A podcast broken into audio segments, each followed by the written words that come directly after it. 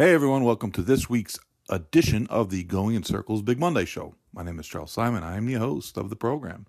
My co host, Barry Spears, the sniper, will be with us right after the first break, as usual. We have a lot of stuff to talk about. A lot of it's nonsensical because that's horse racing in 2023, a nonsensical industry. But it's stuff that needs to be talked about, and at the very least, there's a high probability that I'm going to go off on a rant, and I know some people like that. So you may be entertained by by that. Um, we'll discuss the Derby a little bit, and the Oaks. There's been a couple dropouts, and um, it still feels like it's a little early. I mean, we got next week they'll be drawing the post positions, and we'll actually have PPs to look at, and uh, just I don't want to be negative next week, to be honest. This week's got enough of its own negativity.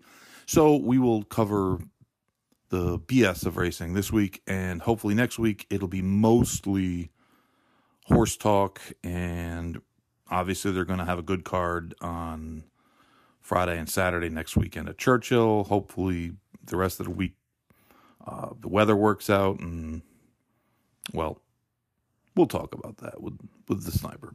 So uh, thanks for listening, and, and we'll be back here in just a minute. Hey, if you haven't done it already, it's time for you to sign up for the Going in Circles Digest. Go to www.goingincirclesdigest.substack.com and click on the link to subscribe for free for the latest and stakes previews and stories and all kinds of other assorted nonsense. And I even put up some cool videos every once in a while for uh, historic purposes. Anyways, check it out. Going in Circles Digest.substack.com. It's free. It should be for you. Hello, Mr. Sniper. Hello, Mr. Simon. How are you doing this fine Monday evening? You know me. Chilling. Chilling like a villain. Yes, I've been called that several times. Lately, you've been called. Lately, yeah, yeah. Lately. It's wild. It's Who would have of, thought? Who would have thunk? Who would have thunk it? Who would have thunk the pettiness of some individuals on in this business? Yeah. You know, it's funny you, you say that because uh like when we first started doing this podcast, you know, I obviously I understand the concepts and everything that was going on with the industry, but I wasn't really in it to understand it or feel what it feels like. But I understand your pain and how frustrating it is, you know, dealing with people in the industry, dealing with the industry itself and all its problems. And I can definitely see how over time it can wear on you. And I can I, I totally understand now what you feel like. Not exactly, of course, but I have an idea. I have a way better idea than I did three years ago. You have a better understanding of what. Yes, absolutely. I, I get that. Uh, I I appreciate that you you you know when we first met, we first met basically on social media. Yep.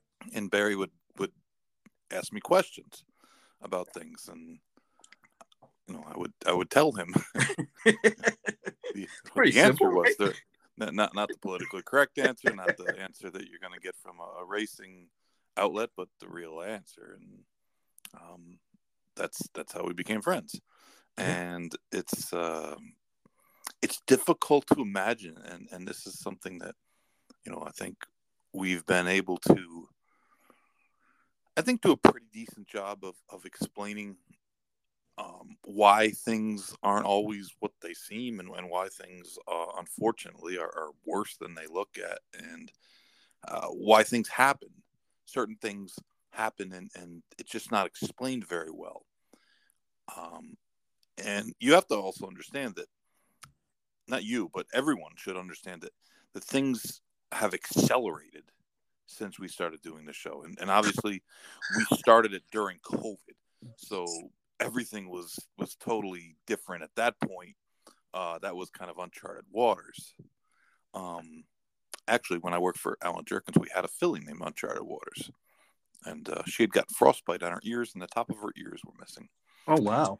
Anyways, every time I say or hear that word, I think of that filly. She was, she was okay. Phil Steinberg owned him. Nice guy. Uh, matter of fact, I just saw him. He bred somebody good. I, I think one of the Derby horses, but he Dang bred, it! uh, he bred someone good in, com- in, um, in company, in company with, um, partner with uh, John Sikura. I can't think of who it is because my memory just isn't that good anymore.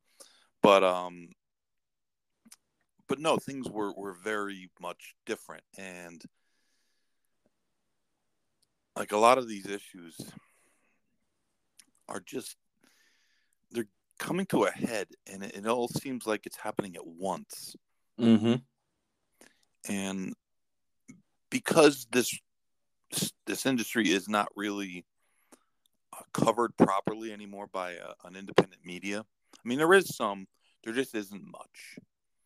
Um, and because of that, things can get swept away much much easier than you would have, find in other industries under other businesses because there's not that constant uh, questioning and, and there's not anybody digging and and asking the tough questions and writing the the tough articles and, and pieces that that uh, you know, we just don't have anymore. I mean, since since we were kids growing up to now, just in New York, uh, because that's where I grew up at least. Um, you know, the amount of coverage uh, on a day to day basis for racing has gone from the same coverage that you would see in the in the NBA or the NHL or, or the NFL that you see now, you know, as and media's changed in, in, in, in other ways as well as newspapers have kind of you know phased out. But you had But it was on equal I footing think with the was- major sports. I There was mean, three people. I think yeah, Newsday, New York Newsday, the Daily News, and the Post had guys at the racetrack, reporters there daily, every day. Yeah, every day, you know, reporting on on the that day's races, and that's something that, I mean, basically in New York, you're down to Dave Grening. Um, I mean, Marty McGee uh, announced his retirement from the uh, the media world. He's going to be a jockey agent, seemingly like everyone else. I know. What are we waiting for? I mean, I guess jockeys. I was I was going to be your agent if you ever got your your your harness amateur license. I can still do that. You can.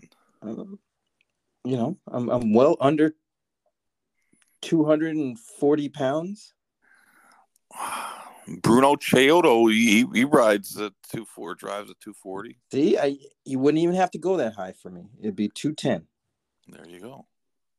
A svelte two ten. Right, slim and trim. Um, I kind of lost my train of thought. Oh, the media, media's okay, impact because, on you on know, the sport and Look, we reporting. had, and it wasn't like the New York Post had like two or three different guys for the big meets and the Triple Crowns and, and the Belmont meet, which was still a big meet. The fall meet was always a big meet. And my grandfather used to love looking at you know Russ Francis, Russ Harris. Russ Harris. Sorry, Yeah, Russ did I say Francis, Francis? was the Dick for the Francis. Patriots. Dick Right. Francis was a writer. was the writer. Russ Francis was the tight end for the Patriots. and Russ Harris is the guy that picked all the winners in the paper. Russ Harris, that's right. That's right. He was there for a long time, man. Sports Eye. Uh, I mean, All Steve Crist stuff, was was working for the New York Times, and, and Andy Beyer was working for Oh, the DC paper, the, think Post. Washington Post. Yeah. yeah, So-. You know, now we have no one. We have Dave Grening. That's it. We that, that's all you have. and it's difficult for him because he, he works for a company and people don't even realize that the, the DRF is owned by a conglomerate that's you know, that uh, does a lot of different things and, and they're not really wanting to be too controversial either. So it's it's um, whenever you have a, a situation where you have an industry that, that's not really properly covered by the media, a lot of things will slide and things will go by, will will happen, and it'll just kind of keep getting you know shoved under the rug until it's it, it's it can't be anymore. I think that's a situation that the the CAW teams, the the computer assisted wagers, has has happened, and this is not exactly new stuff. And I know Pat Cummings has been covering this for a couple of years now, so it, it's not new. It's not brand new, but the it's coming to a head because it's getting worse, and it seems like um, there's the the odds changes are getting bigger, and they're more apparent, and it's something that unseemly about the fact that the racetracks themselves are partners with these people. So you're operating a, a track where you're running a, a you're, you know you have a betting pool and you're partners with some of the people betting into that pool and you're giving them perks and, and advantages and it seems like that is um, it just seems unseemly I guess yes. is the best word. And yeah, it it may not be technically illegal, but remember that the the elite turf club is based in what Curacao. Curacao, yeah. Yeah, uh, I mean, if Andruw Jones was running it, I could understand because you know he's from there. But when domestically based companies operate a company out of somewhere like that, yeah, this can't be good. There's, there's nothing good about you know, that you, you, you got to give the old the questioning look okay why why are you there um, and the reasons i'm sure are financial and probably privacy related which is which is fine but i mean i don't want to i mean we ranted on this a little bit last week. Perception is reality man and the perception is getting worse and worse and worse. And i don't think that um, put it this way I, I don't think we're going to get a response.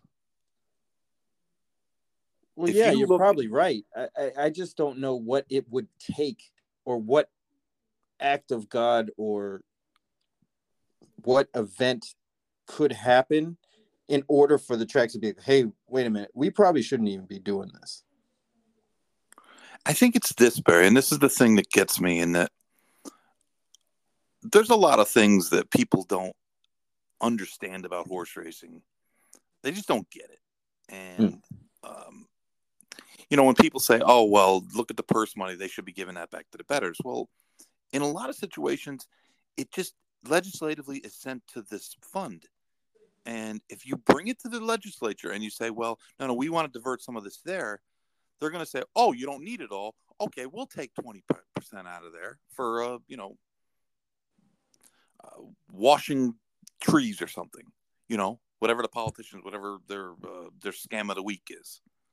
So, I mean, it's very difficult to go to the legislature and, and ask, uh, regardless of what they, hey, uh, we got so much money coming in here that we, we want to divert some of it to the people that bet on horses. I mean, no offense. I bet on horses. We all bet on horses. Most of the people listening here bet on horses. Most of the people listening, or all of the people listening, don't have any problem with it and we understand the stereotypes. But you go to into um, a, a legislative chamber and make a case that you want to divert money that the state feels like they're giving to you, even though, even though it's, it's, it's a lot of times a derived at the track through a partnership and a contract. You're getting the money through a contractual agreement with the racetrack, who, who's putting on the, you know, the the alternate gaming slot parlor, the state feels like they gave it to you, and it just, you know, for some reason, in this country, gambling proceeds are the politicians. Why I, I don't know. I mean, it's it's it's crazy. It really is crazy, but it just can't. It, it's just going to be a real tough sell. And I mean, I, I don't think that anyone that's not an idiot would say, "Oh, we've used the the, the money from slots, you know, in a great manner. It's great. It's awesome." I mean, you just say that unless you're a moron. The problem is that horse players were never represented when all of these things went down because there is no horse player representation and there never will be. It can't be. It's almost impossible because they're they don't um how do you form that? You can't. It, it's it's not going to happen. You know, how do you form a horseman's organization? Well, you walk around the barn area and you you you get everybody in a in a room and then you you have them contact their owners and then next thing you know you got a horse organization mm. you know how do you have a, a, the tracks of course that speaks for itself the jockeys are their own organization the breeders are their own organization but betters there's there's you know you, you, don't we got nothing. It's well you don't yeah you, you, it, it's it's a it's a group that's important but how do you find representation? I, I don't think it's possible. No it isn't. You can't. So what happens is the track should be responsible for negotiating for the players because the fact of the matter is the track is the one taking the bets not mm-hmm. the horsemen not the jockeys not the breeders the, the track. They they are taking the bets. They don't buy any horses. They don't breed any horses. They don't ride any horses. They don't train any horses. But increasingly they don't even look at the wagering customers as important anymore. And it's not about purses. It's not about how much money goes to purses. Because the racetracks themselves get a giant percentage of the slot revenue, depending, of course, on different states and different locations. But most of the tracks would be perfectly content to get rid of us and this is the situation that we're in and it, it's a it's a horrible situation it, every negotiation i mean basically life is a series of negotiations right i mean mm-hmm. and negotiations all about leverage. Like the green bay packers leveraged a whole lot from the new york jets for a guy that had zero chance of playing for them this year. And it and listen let me just explain to you if you're a jets fan a, you know, sorry, but he's old, washed, and he's like nuts. He's gonna, he's gonna cry like a little baby when some psycho from New York Post follows him home and goes through his garbage. This isn't Green Bay anymore. And the fact of the matter is, is Vic Fangio's got something for him, and them ribs are gonna get busted up. That's all I got to say. Okay. Anyways, back to horse But um, it's it's just how do you compel the tracks to to care? I mean, well, I mean, they should know that they they should know the business, you know, enough to know how much the betters matter in this whole equation. But like you said you know the actions are speaking louder than anything they could have said or would say because we're seeing the end result on the track and on the tote board. Yeah it, it's it's it's the most depressing thing that there is in that if you ran a track and you cared about racing and, and this was happening you would react. You would be like hey you know what? We have to do something because this makes us look bad. And yeah we're, we're, we're profiting here but this is short term versus long term. And it makes you think that i mean put it this way. There's some racetrack companies that are run in a manner that you wonder about the competence of the people not all of them but some of them uh, but all racetracks aren't running competently. That's not true. Hmm. so the, when the tracks that you know are run well are ignoring you, that's a problem because that is a short-term gain. Um, you know the old saying, "Short-term pain, but long-term gain." It's the opposite. It's, it's Right. short-term gain, and the pain's going to be be long-term. And I don't know how to fix it. And uh, there's a lot of things that I've thought about through this business. I've been doing this. I've been thinking about this nonsense since 1987. and there's a lot of things that I saw going wrong. Um, and it's, I find no, um, no joy in people texting me or calling me or sending me emails saying, you know, you were right about that. None. I find none because I wish I was wrong about a lot of this stuff. But the fact is that the thing with the CAWs is exactly the way it went on the backside. It's almost exactly the same Mm. in that they're catering to a small group uh,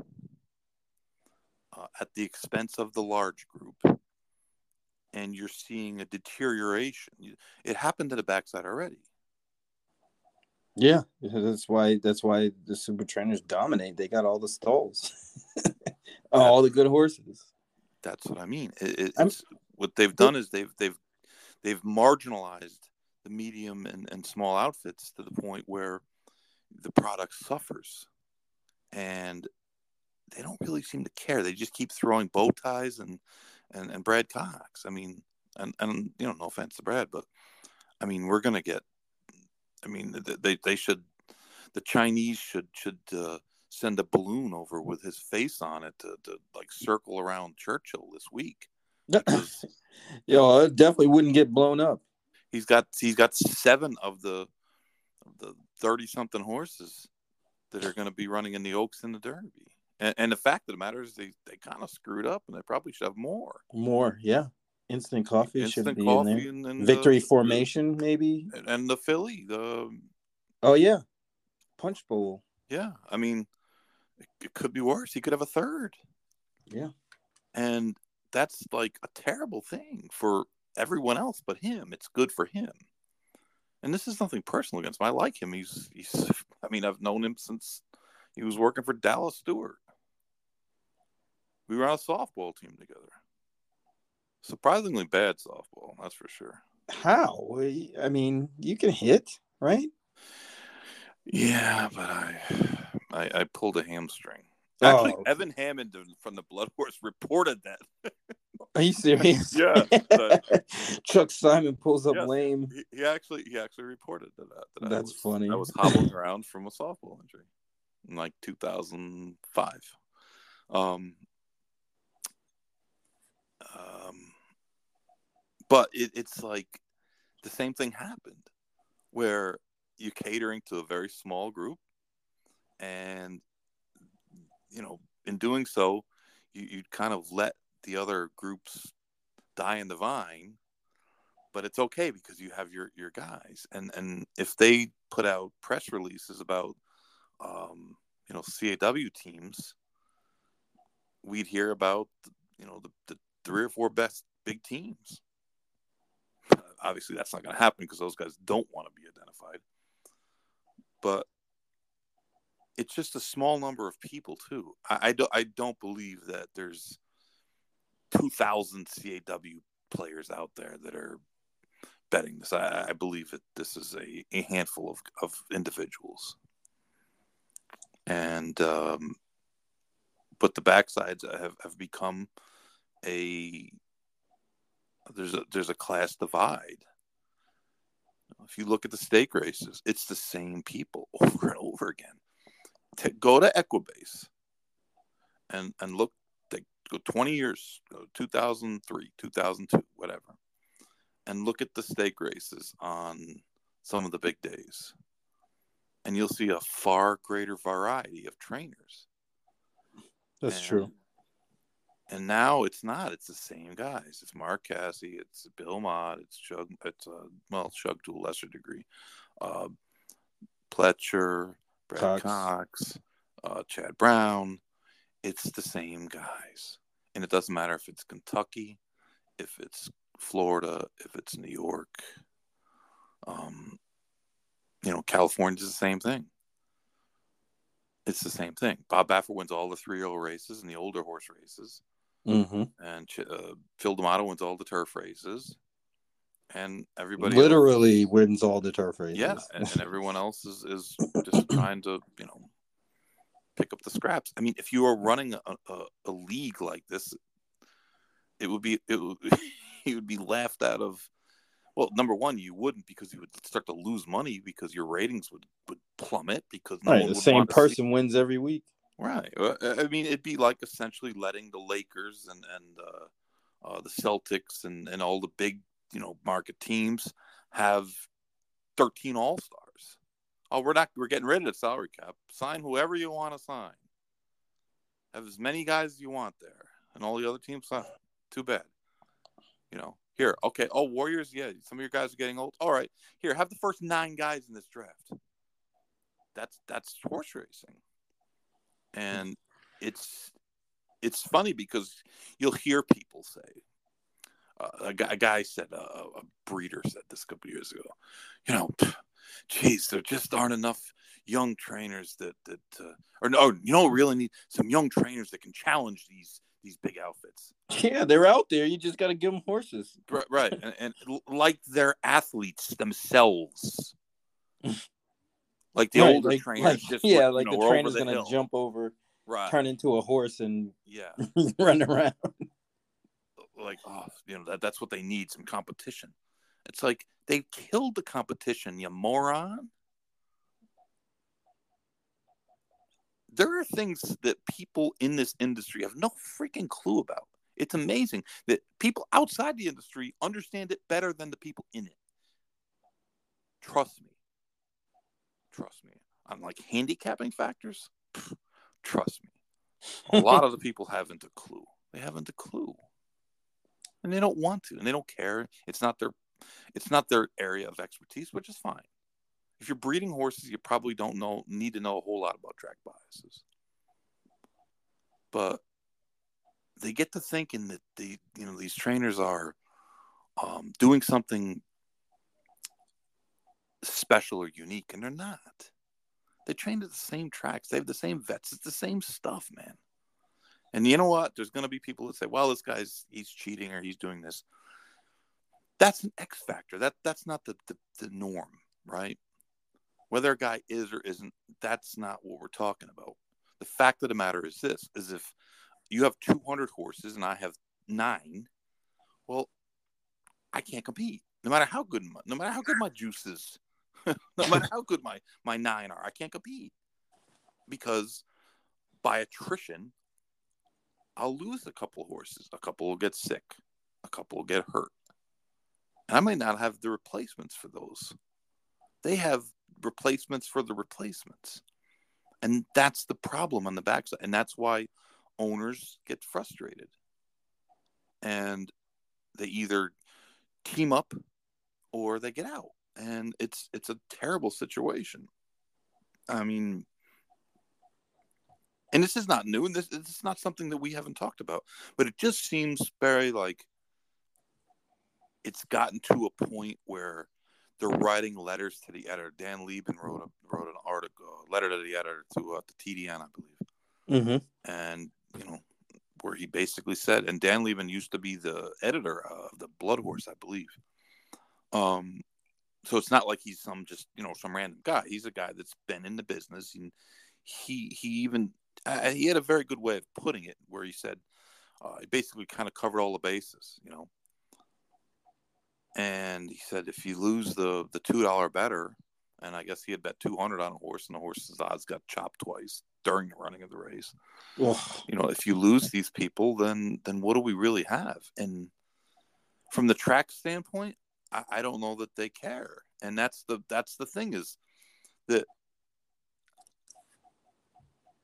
Andy Serling always says, "I'll chuck you know it all," And I said, well, Andy, I only argue when I think I'm right, or you know, a lot of times when I know I'm right. So it might just look like that, buddy. But um, we actually have an uneasy truce. But An uh, uneasy truce. an uneasy truce. I tell you what, if I if if I He's buy never a blocked horse. If I buy a horse in the next year, that's what I'm gonna name it. Uneasy truce. We should actually buy a trotter, and then you could drive it. There you go. Um. anyways, what uh, Well, the point just know was, I'm going to the lead. the That's all. point, I, I guess the point I was making is that um, um, that I don't know how to fix a lot of this. Nobody does because it should have been worked on. Well, there's a lot of things I know how to fix. I mean, you know, there's a lot of things we could fix if if given the chance. Well, but- maybe the low hanging fruit that's out there. I, I You like know, like you want to attract more owners. It's not that difficult.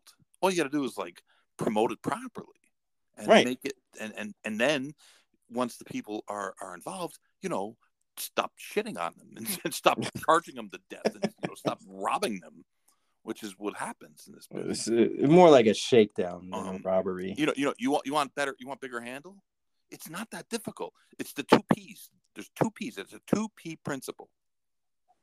That sounded a little weird, but um, What? it, it's it's product and pricing.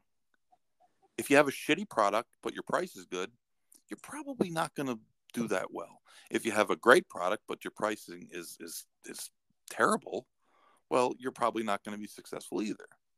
And what we have is the a declining product. Our day-to-day product is going down, and there isn't enough of it. There isn't enough of it. Right, because of the closing of tracks. Right. So you have a, a declining product and you have a, a declining uh, quantity. So you have declining quality and declining quantity. And then you have the price. Now, when we had a monopoly, it was still important to take out. I mean, it's always been important. It's always been important. But now it's never been more important because there's so many other options. And now we're not uh, measured against ourselves. We're measured against everything else. And we're not winning with that. We're losing. So if you gave us the magical power to, to do things, not, not the magical power just to make things better, but you said, okay, how would you fix this? Well, we would try to find reasonable price points with a takeout where the amount of revenue that, that was coming in was enough to, to to feed the horses and to feed the track and cover expenses and make a you know enough of a profit keep the keep the lights on keep the show rolling but make it low enough where where you were attractive as a gambling option not just as a horse racing as a gambling option. Because if you want to attract sports bettors you got to attract them as a, a gambling option not as horse racing. Because how many sports bettors don't know that horse racing exists? Well, I don't know if they they don't know it exists, but they're just not gravitating towards it because of a lot of barriers to to entry, so to speak. No, I- it, it's more of a philosophical question. My, my question is this: is that, that we want to bring a sports better who's not betting on horses to horses. They're not coming because of the horse racing. They're coming because it's a gambling venture. because of the because of the they- action, right? right. They think that they have a chance. if they don't think they have a chance in it, They're not going to tempt. I mean, they're not No going to bet into. They're not going to bet thirty-two percent of bets that have thirty-two percent takeout. I mean, guys that actually you know pay attention to that. And we're not talking about the guy that bets twenty bucks a weekend, makes a couple five dollar parlays on on the, the locals. Right. These are really Talking regular people- regular players, like guys that do this often. Guys that, that bet a, a decent amount. You know, there's lots of them out there, and you know we but we need to track them as a as a gambling option, not just as horse racing, not just because they love horse racing. We need to bring them in because it's a viable option in the market. And our product isn't that good. And, and you need to improve that. And one of the things that, you know, I mean, I don't even want to get into it because it, it's, it could, we could talk for three hours about it, about how to fix the backside, how to fix the, the racing programs. I mean, we've talked about things like, um, you know, ha- having handicaps instead of having claimers uh, or some sort of um, you know blended mix how we classify horses so that we get more competitive races and we don't have two to five shots all the time. And i mean there's it, it, there's a lot of things we could do but you know just talking from a, a like a macro point of view is that our, our pricing sucks and our product isn't that good and we could fix things by making those by fixing those two things. It's a simple process. It's not simple to get it done but the fix is there. What i'm saying i don't have any fix for is how i can get a racetrack to care hmm. anymore. How do i get yonkers to care about racing when they make 97% of their revenues through slot machines and whatever else gambling they have over there you know, they're only racing because they're required to. And if you you really went went and, and went through the whole list of tracks in our country, Pennsylvania, the entire state of Pennsylvania racing would be wiped out. Penn National, Pocono, Parx, whatever Philly's called, uh, the Meadows, they would all be gone. Presque Isle. None of those tracks would run. Not a single one of them. They would all be closed if they didn't need them to be open in order to run their their slot parlors.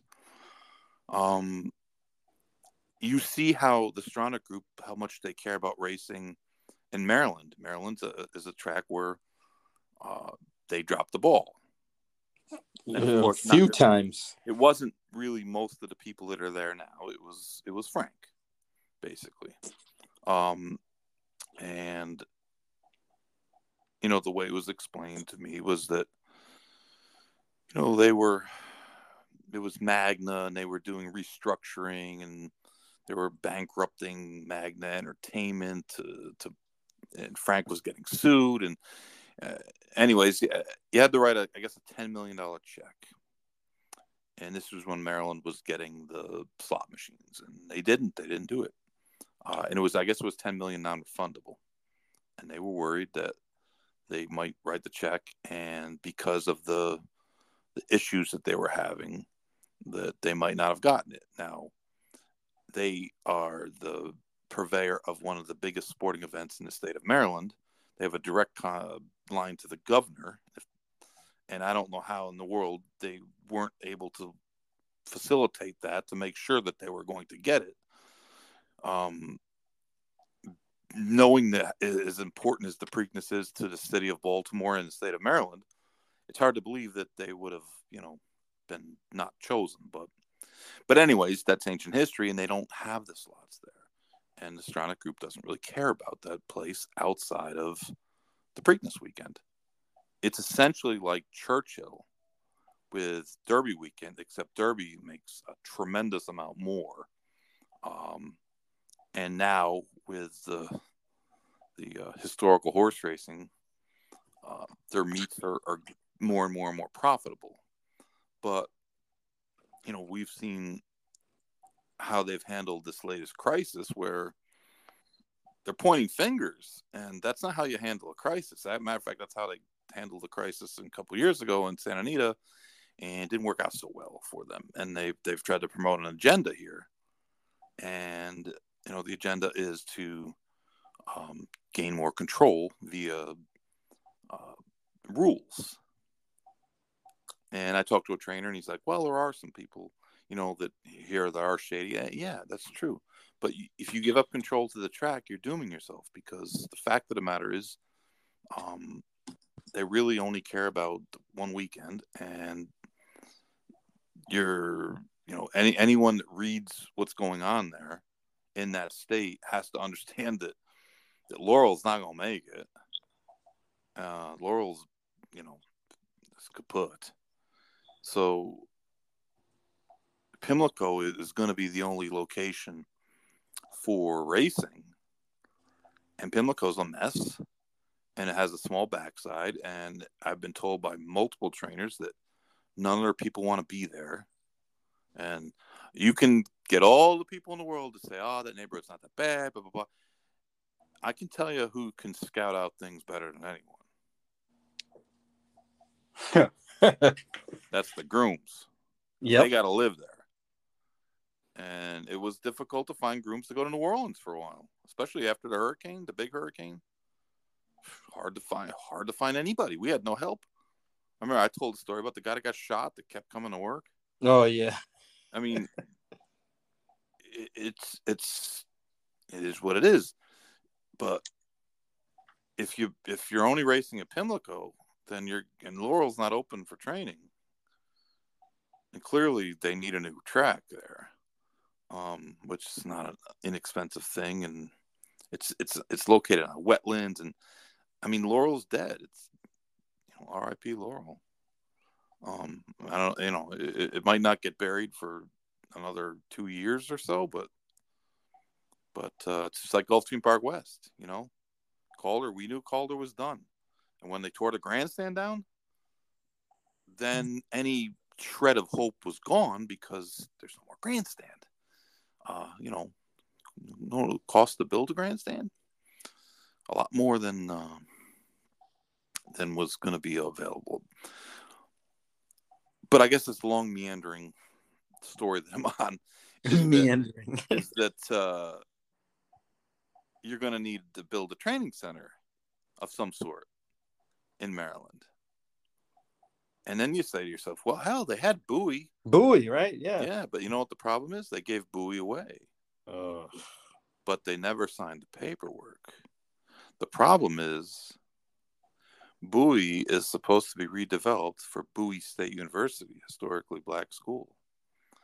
And because of that, a caucus of the, the black politicians were willing to vote pretty much for whatever because they gave him this.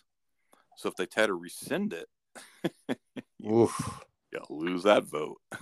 Oh yeah, that would be messy. Yeah, so it's all political.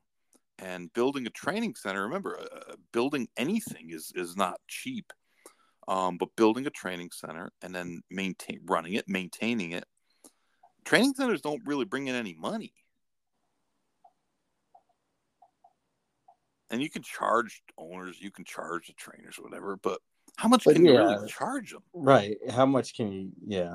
They, and, and and collecting is is the hardest part. Horse racing, charging is the easy part. But so now you're you're you're talking about this other expense that the Stronach people certainly don't seem inclined to want to do. They want someone else to pay for it. I mean, it's not going to be a, a within the city of Baltimore, so it's going to have to be outside of Baltimore. So that you know you're going to be asking the state to pay for it and we've just read that piece uh, what 10 days ago or so that you know talked about how much money was available. And when you start thinking about how much it costs to to re you know to redo Pimlico itself and then you're going to have to build a training center and and and where do the people go in the meantime and I mean, it's just a giant mess. But the fact of the matter is, the track has kind of shown its colors, and they have not.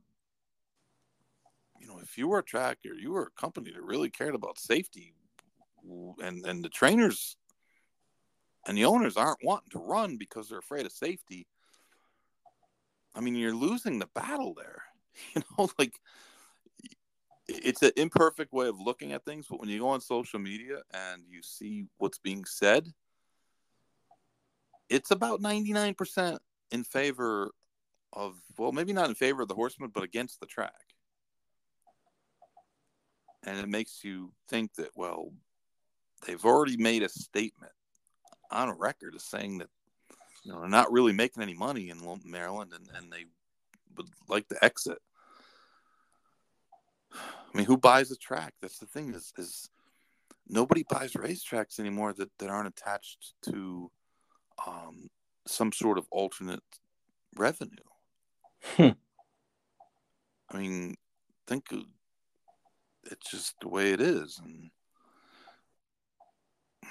I was telling somebody the other day how how alarming that is. That basically in some states it, it's just basically on a whim from a politician could just wake up one day and say, "Hey, why is this attached? You know, why why is this money attached to horse racing? We don't even need horse racing." No, what we used to do is that we used to bring in a lot of money. Used to. That's the thing. Well, we still do. I mean, it's not Still like do, it still doesn't bring in money. It does, but now there's people willing and companies and DraftKings and you know willing to put up tens or hun- hundreds of millions to get involved, and we don't bring in that kind of money. I mean, it's a sobering reality that people in this industry have got to look at. If you're a young kid, if you're 20 years old, and you want to get into this business, I'm telling you, man, you better get yourself a degree in something because there's just not going to be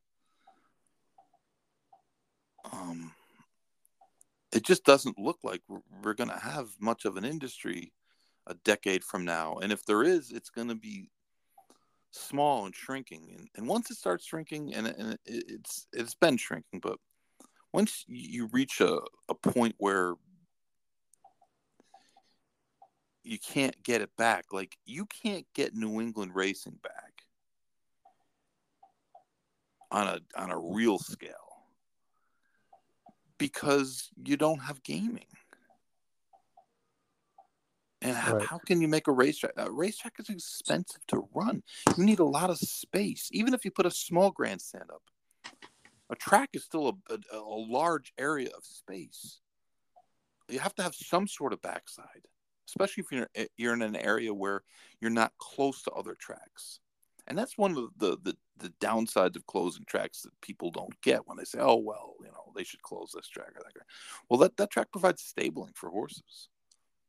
And when the track closes and there's 1500 horses on the backside they got to go somewhere else. Well there's not always space for that to, for the for those horses to go. So what'll happen is some of the horses will go to other tracks. Some of them will just replace horses from other tracks. If you had an opportunity you had a horse that was on the running for 5000 and he wasn't hitting the board and and you had an opportunity to, to, to get another $5000 horse that was hitting the board well you're going to get rid of the first one. So you, you haven't increased the size uh, of the population of horses. You've decreased it because horses from that other track could have run at your track I, I see this all the time when people say, "Oh well, if if we we cut down a number of tracks, then we'll have more horses." No, the horses go away. The backsides are the same size. It's, it's not like Delaware Park is going to be uh, there, but um, you know, so, so we'll be, just be able to send all those Laurel horses there. Right. do, do you think do you think they have two thousand stalls there? They don't. So they're just going to wind up replacing some of the ones that were there, and then those horses will filter out of the area. And most of the time, they'll, um, you know, go to places we probably don't even want to know about, or Charles Town, or or you know Louisiana or West Virginia, and then they're not going to be in that area, the Mid Atlantic anymore. Well, I guess West Virginia's kind of in the Mid Atlantic, but you know what I'm saying. Yes, I do. Horses have to have a place to live. Yeah, I think that's one of the things that people don't think about when they're talking about shrinking the game is where are all those horses going? You know, I see people say it all the time. They're saying, "Oh, well, yeah, less is more," and that's not necessarily true. It's not true at all. And and it's and it's going to create more problems than it's going to solve by shrinking, you know, and and that's what people don't get. It's like, all right, well, how many horses are stabled at, let's say, Penn National, and they shut down Penn National. I I mean, we've said it here before. Those horses, all of them can't compete at Belmont or or even on the New York circuit. Ninety percent of them. No, of course not. That's you why know, and then horses are generally at a track for a reason. I mean, they're they're generally they they wind up at a certain place because there's races for them that they can win at that spot. right. There's not that many horses that can just go anywhere and win. I mean, maybe you're talking about a lot of cheap horses, maybe, but like if you have a Pennsylvania bred, well, you're going to want them at Penn National. You're not going to want them at Delaware because you run for more money in Pennsylvania. Plus, they have Pennsylvania bred races, and you you know, so you, you don't run against restricted. But you say, well, okay, well, they can run at Parx, yeah, but if you shut down Penn, well, where are those horses going to go? Parx is full the backside. So where are they going to go? Presque Isle. Presque Isle's uh, ways a, away, man. Fourteen hundred, fifteen hundred dollar van trip, one way. It's a long ways. So it's it's just not feasible. People just don't think of these things that you know, like stabling, and and that's that's the thing is well. Plus, you you have local owners. A lot of people that live around. I, I was helping guys out um, to locate a, a new trainer for them for their horse, and you know the horse is it's a filly, and she's she doesn't have. I mean, she has allowance conditions, but she's certainly not going to win allowance races where she's going. But they wanted her to go to one place because that's where they live. they want to see her run, and they're willing to run her, you know, for a tag or cheap tag, whatever, because they want to be able to go to the track and see their horse race and maybe go in the morning every once in a while. So, you know, they don't have any interest in having their horse 800 miles away. Right. I mean, for some people, it's it's just a uh, a social thing. It's something to do. It's something to do with friends or family, bro- or, you know, brothers or whatever. So, you know, you lose that, and, and that's that's part of the deal. That's huge. That's part of the experience. You know, and and I think that part gets missed too. The the regional aspect of the whole industry. It doesn't get talked about enough, especially when speaking about growing the game. I mean, we're obviously far away from being able to grow anything. We got to fix what we have first, then we can maybe kind of spread it out to the masses. But at this point, there's too many issues, and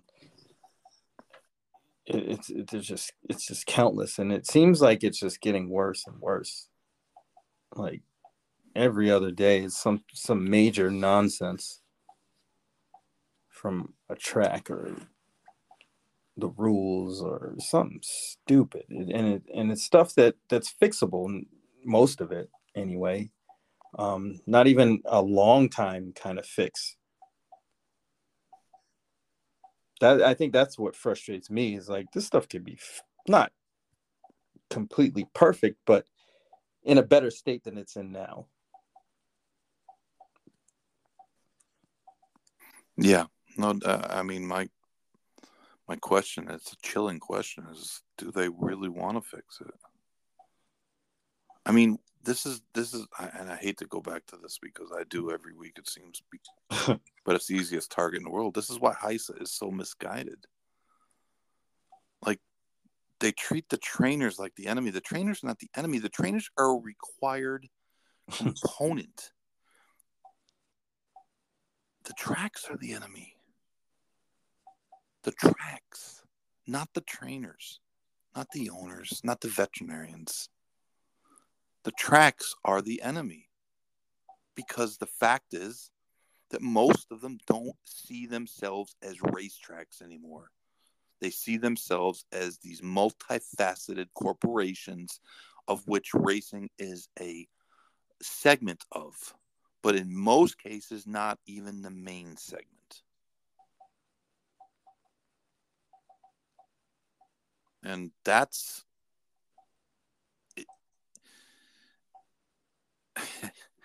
I mean, we can't have racing if we don't have a track to run at. And and the trainers aren't interested in leaving racing. The trainers want to stay in racing. The trainers want to race. The owners want to be in racing. The betters want to bet racing. The people that are still here that are still left, we all want to be in in the business. We want to do this. Even if we've cut back or even if uh, you know you you you don't bet as much as you do or you don't care as much as you do or you know you you don't uh, spend the, the, the, time you're still interested and you're still coming somewhat even if you're just semi interested the tracks are going to get to a point as they as they do all the time it seems like where they don't need to be open. And they get out because that's what they're actively looking to do and in the situations where they're not actively looking to close the track they're actively looking to get rid of the racing component at most of these places. You don't think churchill would be happy to get rid of the fairgrounds? You don't think the the penn national tracks um, all of them wouldn't wouldn't be closed if they could.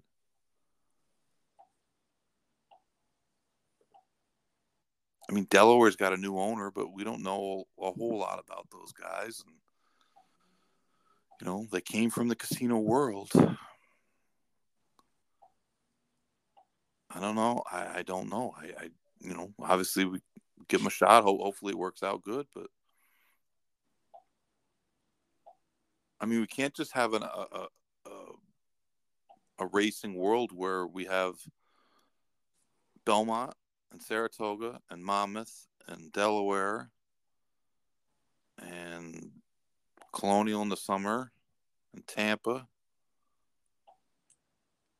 Oaklawn. You you tell me what, what other tracks actually want to keep racing. hard pressed after that list. Yeah. Not many after that. Exactly. You still think we, we can have a, a 365 day year racing schedule then? Definitely not. Where, where the horses going to come from? And this is why the breeders have were just out to lunch on this whole Lasix thing. Like, what do you people? Are you nuts? Your customers race horses. And maybe you're saying, well, some of our customers are two year old consigners. Well, their customers certainly race horses. Without the racing component, the sales component is is dead. I, it's just the most baffling thing. Like the people that I, and, and I have this to say about the, all the anti-Lasix people are all, all out there for, um, you know, for the last decade that I had got countless hours of my life. I wish I had back arguing with these people, especially the people that tell me things that like I didn't see for myself for the last thirty years. But how's how's stake racing these days? Is it, is it better than it was because we haven't had? You think it's great now? You think it's awesome? It's worse than it ever was. And it's not just because of Lasix, because there are other trends. But it certainly hasn't helped. And when you get rid of it for everything else, for everyone else, the same thing's going to happen. Except the difference is at least stakes horses will you know, have talent and maybe can be salvaged if they have bad bleeding incidents where they can spend the money to send them to hyperbaric chambers and and do whatever voodoo that that they can do now at least the fillies that have pedigree well you can breed them i guess right but what about all the other non-stake horses how long do you think those horses that, that become persistent bleeders because they can't use lasix and I don't want to hear people, yeah, well, if they bleed, they shouldn't be racing anyway. Shut up. Just shut up. Go play tennis. But you've been sold a bill of goods. If it's it's it just sucks, man. Yes, that's how I feel. I mean, I started this thing to have to just I don't even know why I started it. I started it because Jason Bidas convinced me to start it and convinced me to do it. it was COVID and there wasn't anything going on. So, you know, we, we started talking about racing and and a lot of the stuff we talked about in the beginning was fun stuff. And and honestly I, I wish that um that we could do that. I, I don't like talking about this nonsense. I hate talking about it. You know why? Because half the day I, I, I feel phone calls or text messages or emails from people about this nonsense. And what have I heard? What what you know? What do you think? Blah, blah, blah, blah, blah, blah, blah, blah. And I don't want to talk. I, I'd rather talk about stupid lists. You know, like who's the best horse uh, in in this or that. You know, like I'd, I'd rather talk about that stuff. I'd rather talk about races. Right. You know, what happened in the past week in racing, not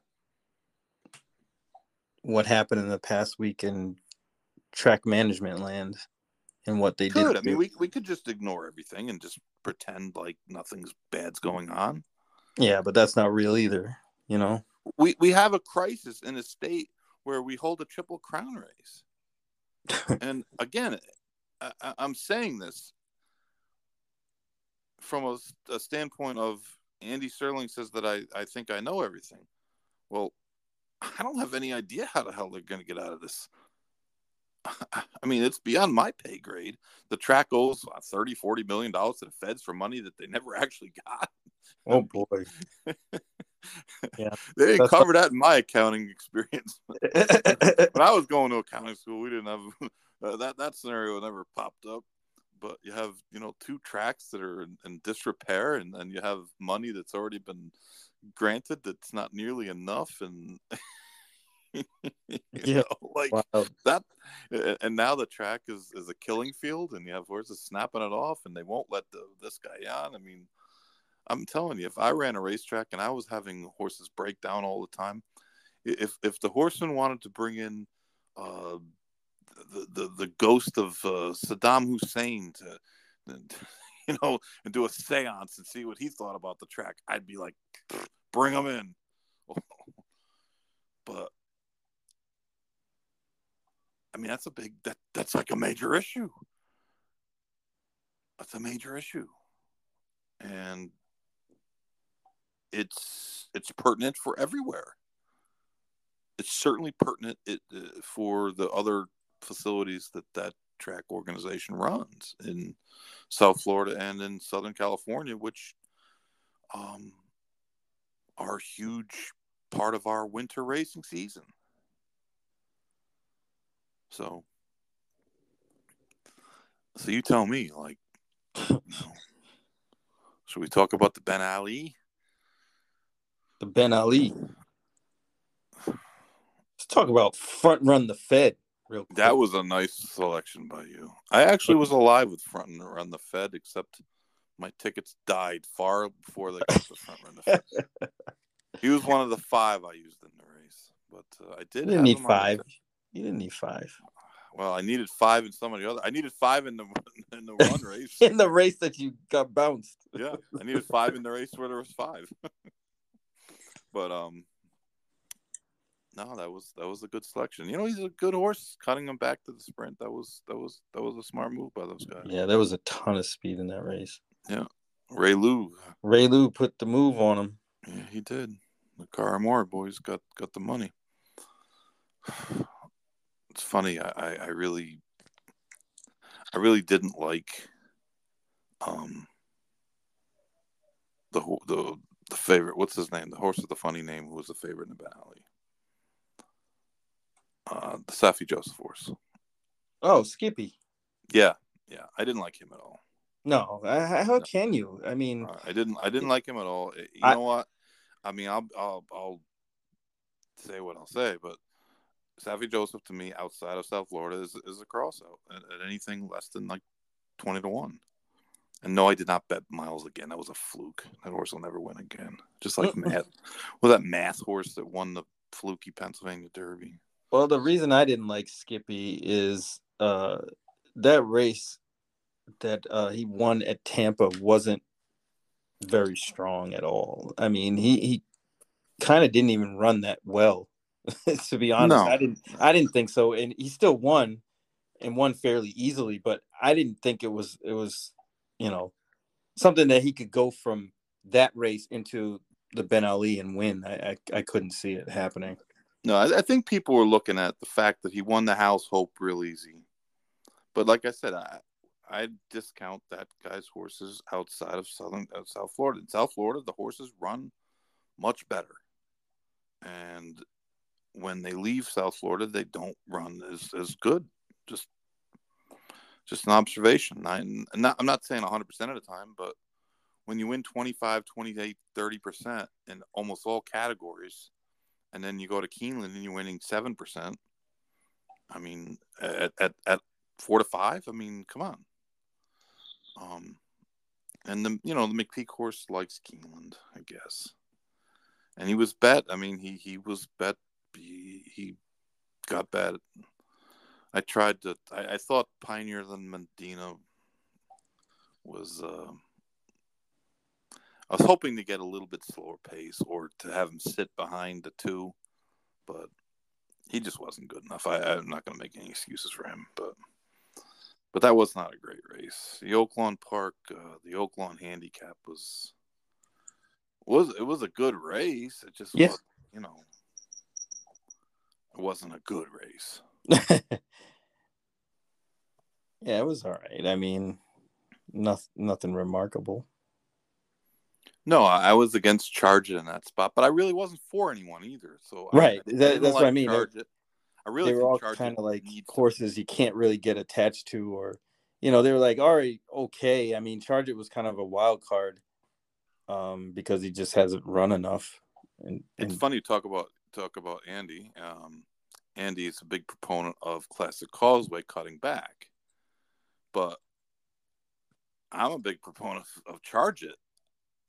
Put it this way: if Charge It had run in the Carter, who thinks he doesn't win that race? Right? Doppelganger won. Doppelganger yeah. it's like a like a seventy five thousand dollar claimer. But um, I mean, Charge It's not a Grade One winner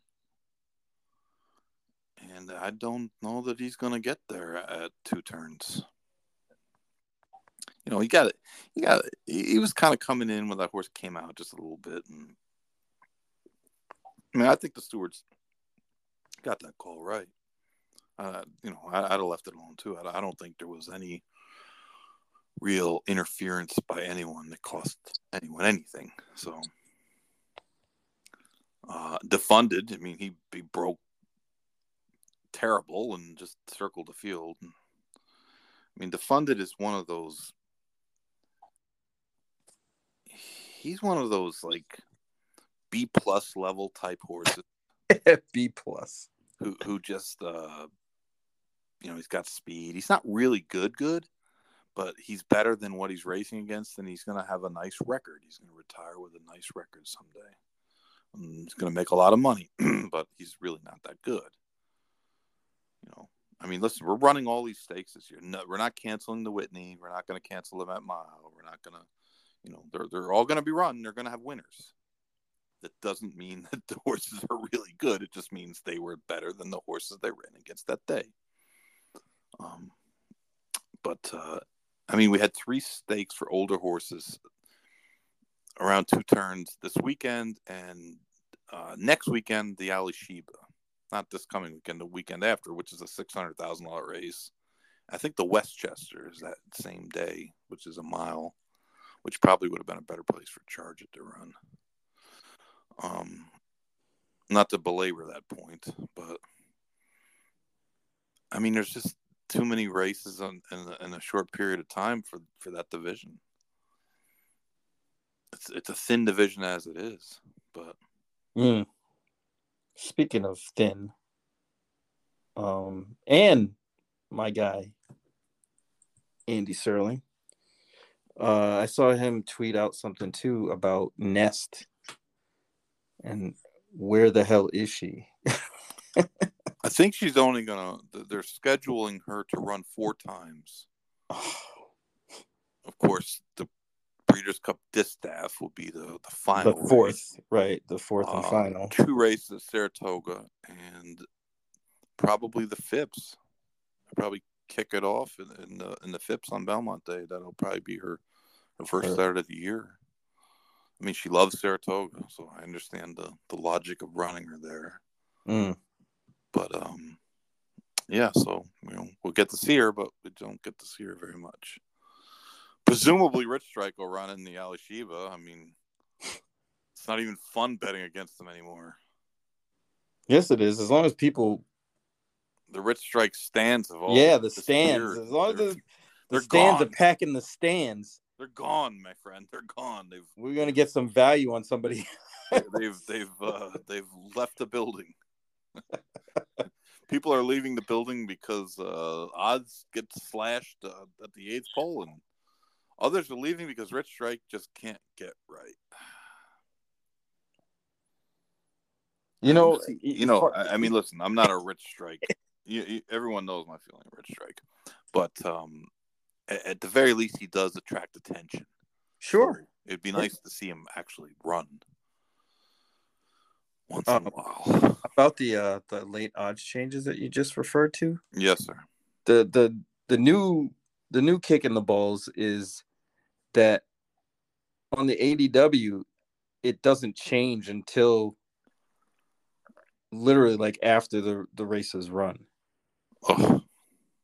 So, so you're still seeing the the the Yes. Oh, that's that's And then when the payout comes, the odds switch and then you're like, "Holy shit." yeah. That doesn't make you feel very good about the situation. Man, imagine that like going from 23 to 1 to let's say 15 to 1, right? While the race is going, you're like, okay, whatever. You don't even look at it. And then you see it flash down to 9 to 1 after. Oof. I made one bet today, uh, and I want to thank uh, our our Canadian friend. The lakes? No, I did not bet the lakes today. What? Oh, my Could dad you? did give a tip though. He did give out a tip. He, um, he said to pass this on, especially for Walter. Walter, I know you listen. Walter actually wants access to my dad's secret list. The secret stash. Yeah. So I got a little bit of a glimpse at his list the other day, and he still had races from like last spring listed on his day. You, you need to clean your list up a little bit, you know. No, but it's said at the He's Finger waiting. Lakes during these short races that you got to look back at the horse's form, and he said there's some horses that do really well at these short short distances, and he goes then their form gets hidden because they never run the four and a half races anymore. Right. They go to a bigger track and Yeah. they run. So that's the Okay. that's the Mister Simon. Note tip. taken. Yeah. See, mine mine would be similar to that actually, but it only works at Charles Town for whatever reason. But if you see horses coming from Maryland Yeah. over there that run basically a pop and stop in any six furlong race or five furlong race at at uh, Laurel, and they come over to um to Charles Town, even if they go up in class, which usually they do. Um, those four four and a half, they usually have an edge, and they get to the front. Free tips. Free, free ninety nine. Man, the Heat beat the Bucks again. Of course they did, because the Bucks have tailed off. Like they they were they're really mediocre in the last part of the season. Like They've really, really average. they're a game away. That's right. I- I Jimmy like- buckets, round two. I like Let's that. go. Heat Knicks. I'll I'll take our chances. Again. Okay, okay, we can have a fight, We'll sweep the Heat. Huh? Heat ain't getting nothing. They're getting Wait, what? Oh yeah, Excuse you? faux. What? That'll be faux, faux, faux, faux. Nope. Then I'm gonna have to have you turn in all of your Miami Dolphins gear I'm, I'm worried Immediately. about. Uh, I'm worried about. immediately, I don't like right now, I don't. I don't like the matchup of the Bucks. I don't right like, now. I don't like Julius Randle on the Greek Freak. That doesn't. That does not appeal to me. That's Especially, like not guarding, especially him, after basically, because he'd be wide open, because there's no defense being played there. Well, the, the problem is that you know the Greek Freak's a star, of course, and stars right, he gets all the calls.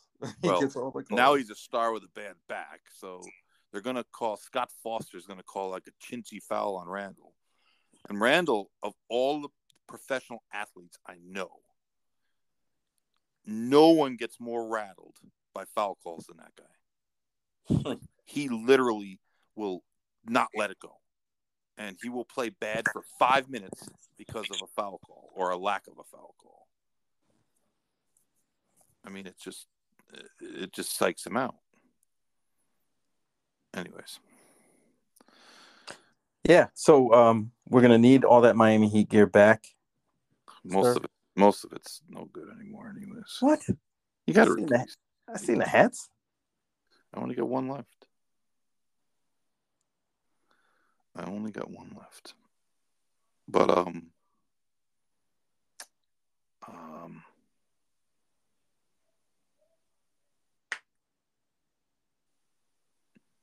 Oh, I saw that Javier Castellano Oh, on Mage, yeah.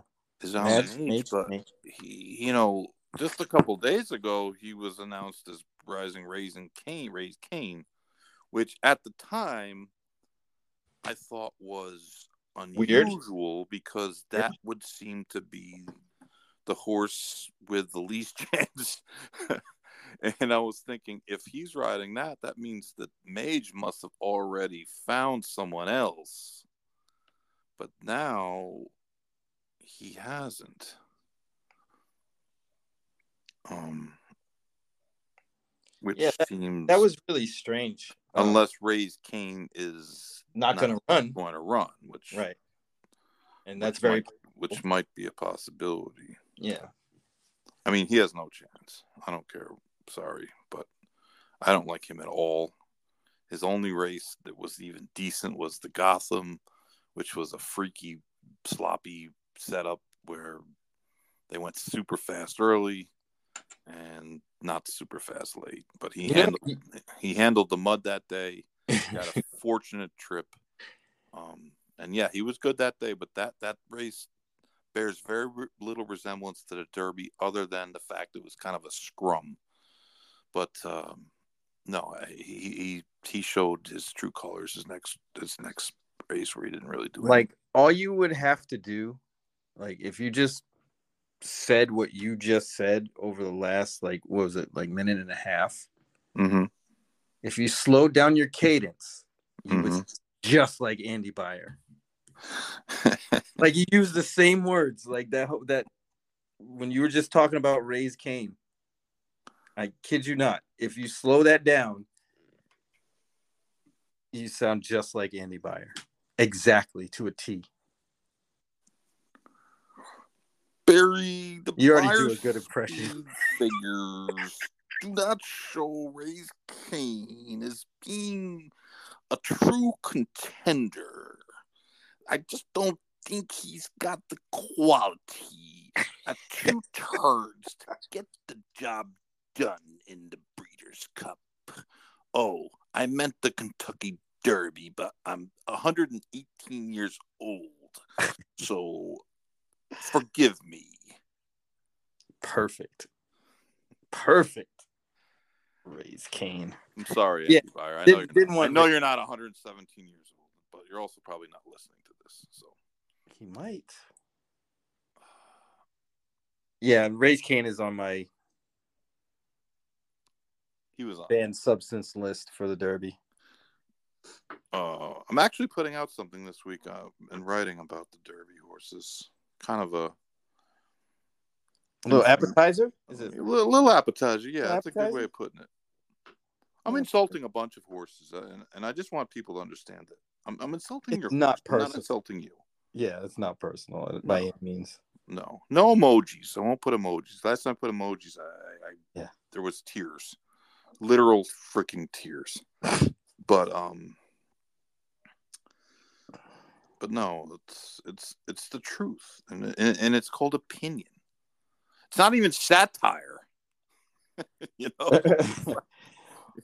Well, that's the thing is everybody's so used to not having, you know, those kind of strong opinions about anything in this industry from the media that when it does happen, everybody clutches pearls, and it's it's like, oh, that happened. What you said? What? Yeah, it's it's just you know what? Prove me wrong by by running well. That's all. Prove me wrong. If I say that your horse has got the better chance of I mean, I'm not even gonna go there. Forget it. You'll have to read it. You have to, yeah, put it in writing, sir. Mm-hmm. It's gonna be in writing. It's gonna in What about writing. what about the show? Are we gonna do any any Kentucky Derby preview? Yeah, we're gonna do. a I, I look Kentucky Derby forward show. to that. We're gonna do a giant Kentucky Derby show. It's gonna be huge. uh, like, don't we? do- Didn't we do it last year? We did it every year, right? We, We did, yeah, we did it. We do it like a little preview of the stakes and stuff on it. Yeah, yeah. And last year I was at, at, at the Derby, and, and we did a show. But That's was kind of right. Late rush kind of deal. But um, but this year I will not be there, so we'll have plenty of time. But yes, we're gonna do a show. We're gonna have special guests. We're gonna have giveaways. We're gonna have We are uh, all kinds of things. cool. And guess You're gonna invite me though, right? Guess guess how much it's gonna cost. Free ninety nine. F R E E 99. That's right. It's going to be free. You don't have to pay anyone for for this. And sometimes, you know, people say that old cliche, you get what you pay for, but here you're going to get something that's valuable. You're going to get my list of horses that you can just X out. Like, let it ride. What do you like the odds on lightning? The let it That's my favorite line. Like what? You can you're gonna get a handy little cheat sheet of horses to toss out all day. I did really good last year on Derby Day. Yeah. New Year's Eve. Yeah, man. That was money right there, man. Woo. I'm still I'm still crushed that that Ian Wilkes horse couldn't win this the, the turf stake. Ugh, I'm still crusted. Rich Strike hurt my day. yeah.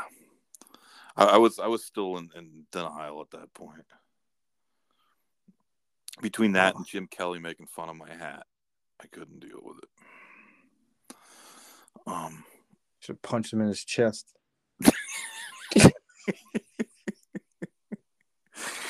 he said he was gonna take a dump in my hat. Yeah. He took my hat and he was gonna Those are fighting words, Yeah. Mr. Jim Kelly. Yeah, yeah. That's funny. Well, it's better. Well, I guess you know you had a technically a better interaction with OJ than you did with Jim Kelly. That's right. OJ is my guy. I'm gonna stay on his good side. Oh yeah, yeah. Head being on is a good thing. I, I like my head where I it is mean, You know, on my body. But, uh, what do they say? You, you got to keep your friends close, and guys that kill people with knives closer. yeah, man. Oh man, Right? If we learn anything from Uncut Gems, it's that. that was a pretty good movie, right? Yeah, it was it was wild. Like it was really really fast paced, and I couldn't keep up because I was like, "Well, where is this thing going?" You know, and I guess that's the beauty of the the film itself is, you know, it's supposed to be chaotic from start to finish. Uh, Kevin Garnett was the best actor in it, and he wasn't even acting. So I was kind of disappointed at the ending. I have to say. I, I mean, him getting shot that was not what I wanted to see, Yeah, I hear you. or at least not right away. Let him get the money and spend some of it on something, or do something, and then you get him. Should be a screenwriter. You should be. I like comedy. You'd be a good comedy writer. You think? I could do a set. No, I want to do. I want to stand up. I'm gonna do sit down comedy. I don't want to stand up. Do that. That's okay. I've seen a guy do that. I want to sit down and, and crack jokes on people. He had a glass of water. He had the the mic stand, and he was sitting down. Very funny. Can you imagine if you, you did stand up comedy and, and like a like a racing themed stand up comedy? We got to do it. I was I was actually I had started um writing a a horse racing Twitter rap. Um, Uh, I didn't finish it, but I I could. I got to ask Pete Aiello. I wrote a song one time and I sent it to him. a racing themed song. I can't even remember what the hell was the the um The motivation. yeah I, I can't remember but Pete will remember he, he he remembers insane stuff like that gotta gotta gotta ask Pete after after next weekend after the NFL draft what his impressions are and he'll start rattling off. You know this guy they should have took this tackle from New Mexico State and I watched 12 hours of film on him and the greatest thing you go to a game with a Panthers game with Pete and he starts getting on. I knew this Jim so and so was no good. I'm like Who? which, which guy is he? What? that's not the player. That's the special teams coach That's rough. uh, he's a good sport. I mean, he's actually not a great sport, but uh, he gets bitter, very bitter when his when his team doesn't do well.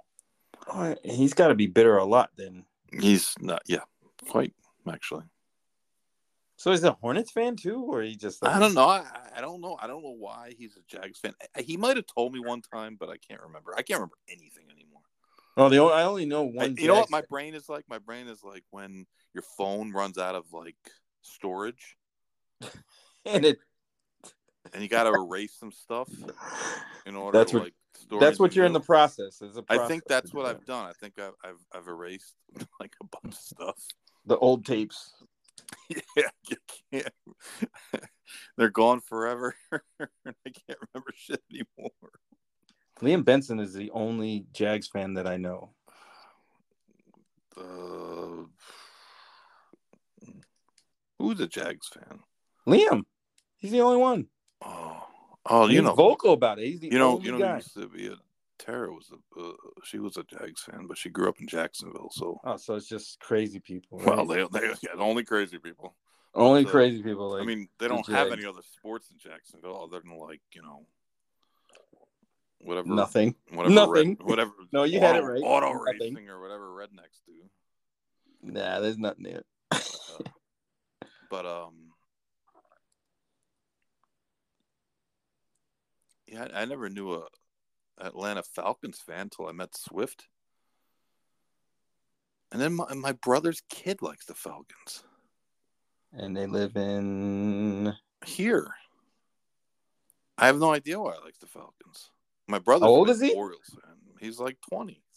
Oh, well, the Falcons were probably good when he was little. They were never really good. I mean, They were main- decent, Their main though. claim to You know, fame is uh, blowing the Super Michael Bowl. Vick. But he was, you know, I- I maybe think that's Michael what. Vick was before. Is before he really was. I mean, maybe Michael Vick was. That was a long time ago now. Yeah, that's why I said he, he probably. Well, he said he's 20, right? So, Yeah. yeah. that was around the time Michael Vick was good. Well, Early what- 2000s. Yeah, but he was like three when it was early two thousands. Stuck. I, I, I like Tony Dorsett. Saw the guy play twice. He Maybe. he set a record that'll never be broken. Which one? The ninety nine yard run. Oh, yeah, yeah. That was against the Broncos, wasn't it? I don't remember, but How would I know that? But, but I know that he, he, that record will never be broken, unless they change the field.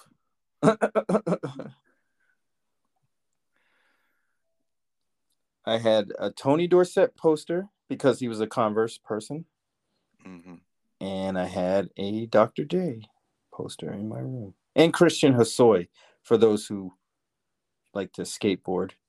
We um one day me and my brothers were were playing professional wrestling and at some point a fist went through the bathroom door. Whose fist? I don't Yours. I don't really recall, but Okay.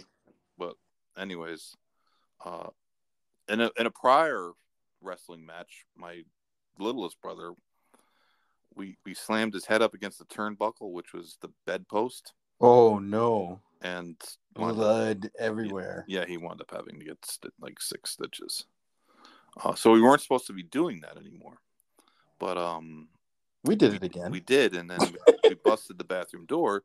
So we got the bright idea that this is what we're going to do. I had uh, won like a, a, a life size Dr. J poster.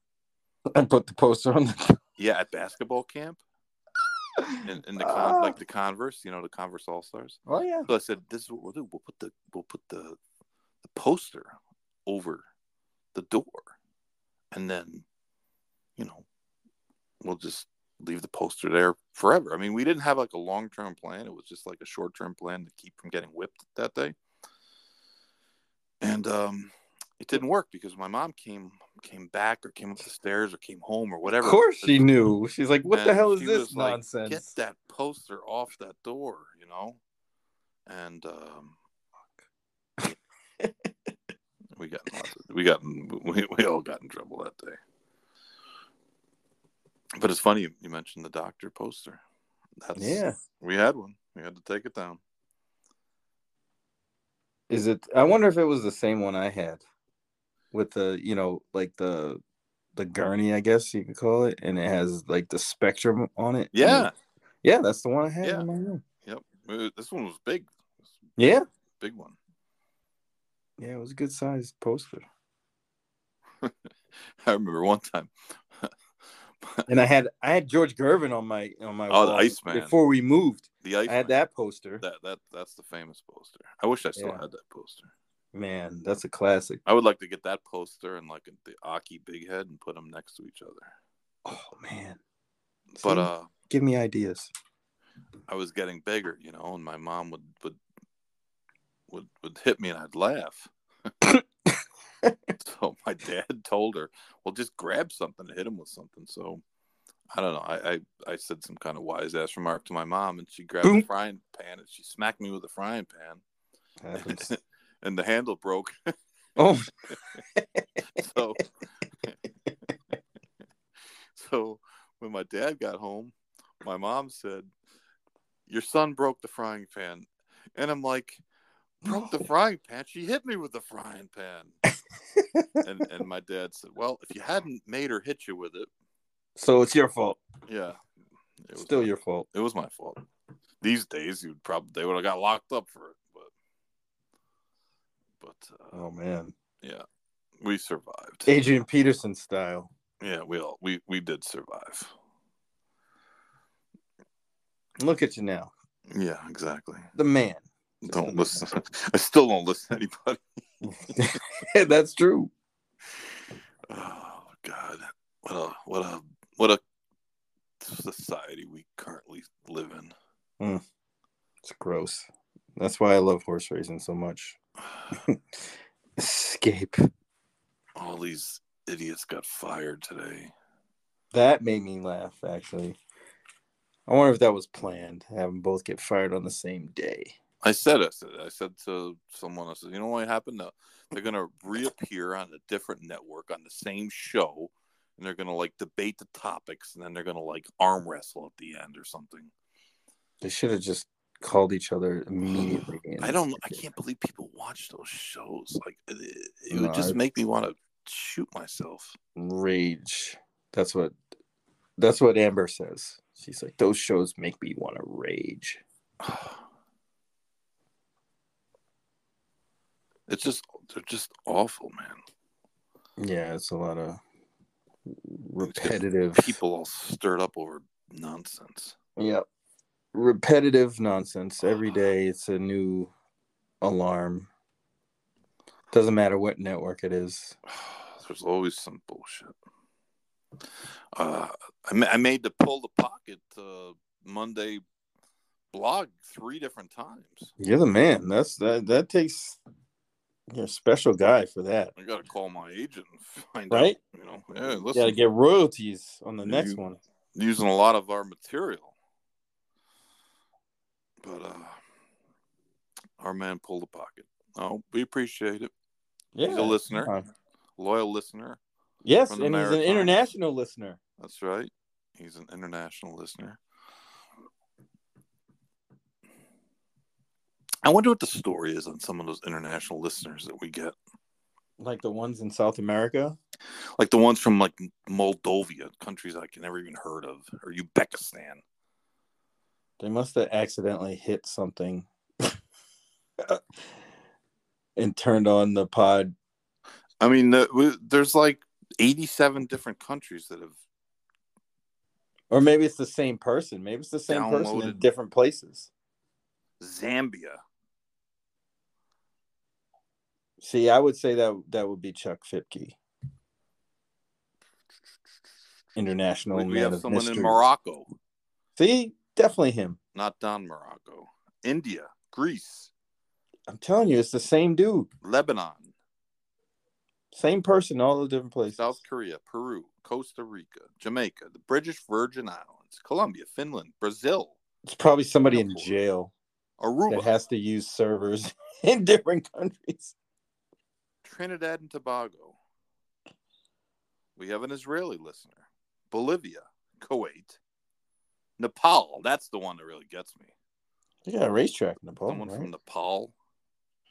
You got a racetrack. You know what they race in Nepal? Yaks. I thought they raced cows. Lithuania. That's kind of yaks are kind of like cows. Yeah, Moldova, Lithuania is probably the Republic amber. of Moldova, China. Lithuania is probably amber. She's been to Lithuania. She's Lithuanian. You know, I don't know whether it's actually by by heritage. I think it's supposed to be from that country. Iran. We have an Iranian listener. The the Iron Sheik was always our guy. Iranian listener. We liked him. Bulgaria. The Bulgarian secret police might be coming to get us. Laos. Not only did we bomb them in the Vietnam War. What? No, the, the yeah yeah Laos. Yeah. We have a listener from Laos, Taiwan, China. We have no relations with Taiwan. They just we just have a listener. Don't bomb us. Wonder if uh, Gibraltar. There's like four people live in that that place. the Rock of Gibraltar. The Northern Mariana Islands Where's that? in the South Pacific somewhere. Hmm. And you know where the last one, the Isle of Malta, like Baron Mikel Scicluna, the famous Whoa. wrestler of the '70s. I was gonna say Iron Sheik. who's from the Isle of Malta, who's actually probably from the town of Malta, south of Saratoga. Malta. but uh, the Iron I was gonna say my son didn't get on the ship yet, so it, it's the Iron him. Sheik was actually from uh, Iran. I did not. Yeah, he was Irene. Yeah, Yeah, he kind of got kicked out of the country because Yeah, was, yeah, he the loved, it. he bodyguard. loved it here. He was a bodyguard for the Shah. That's They right. a thing on him the other day. On I watched uh, it on A and E. Yeah, you saw that, right? uh, all this uh the the wrestling stories of the old school wrestlers that that's that stuff pretty is pretty interesting especially the way they turn out and what happened to them after because you never really get those stories Yeah, that's true.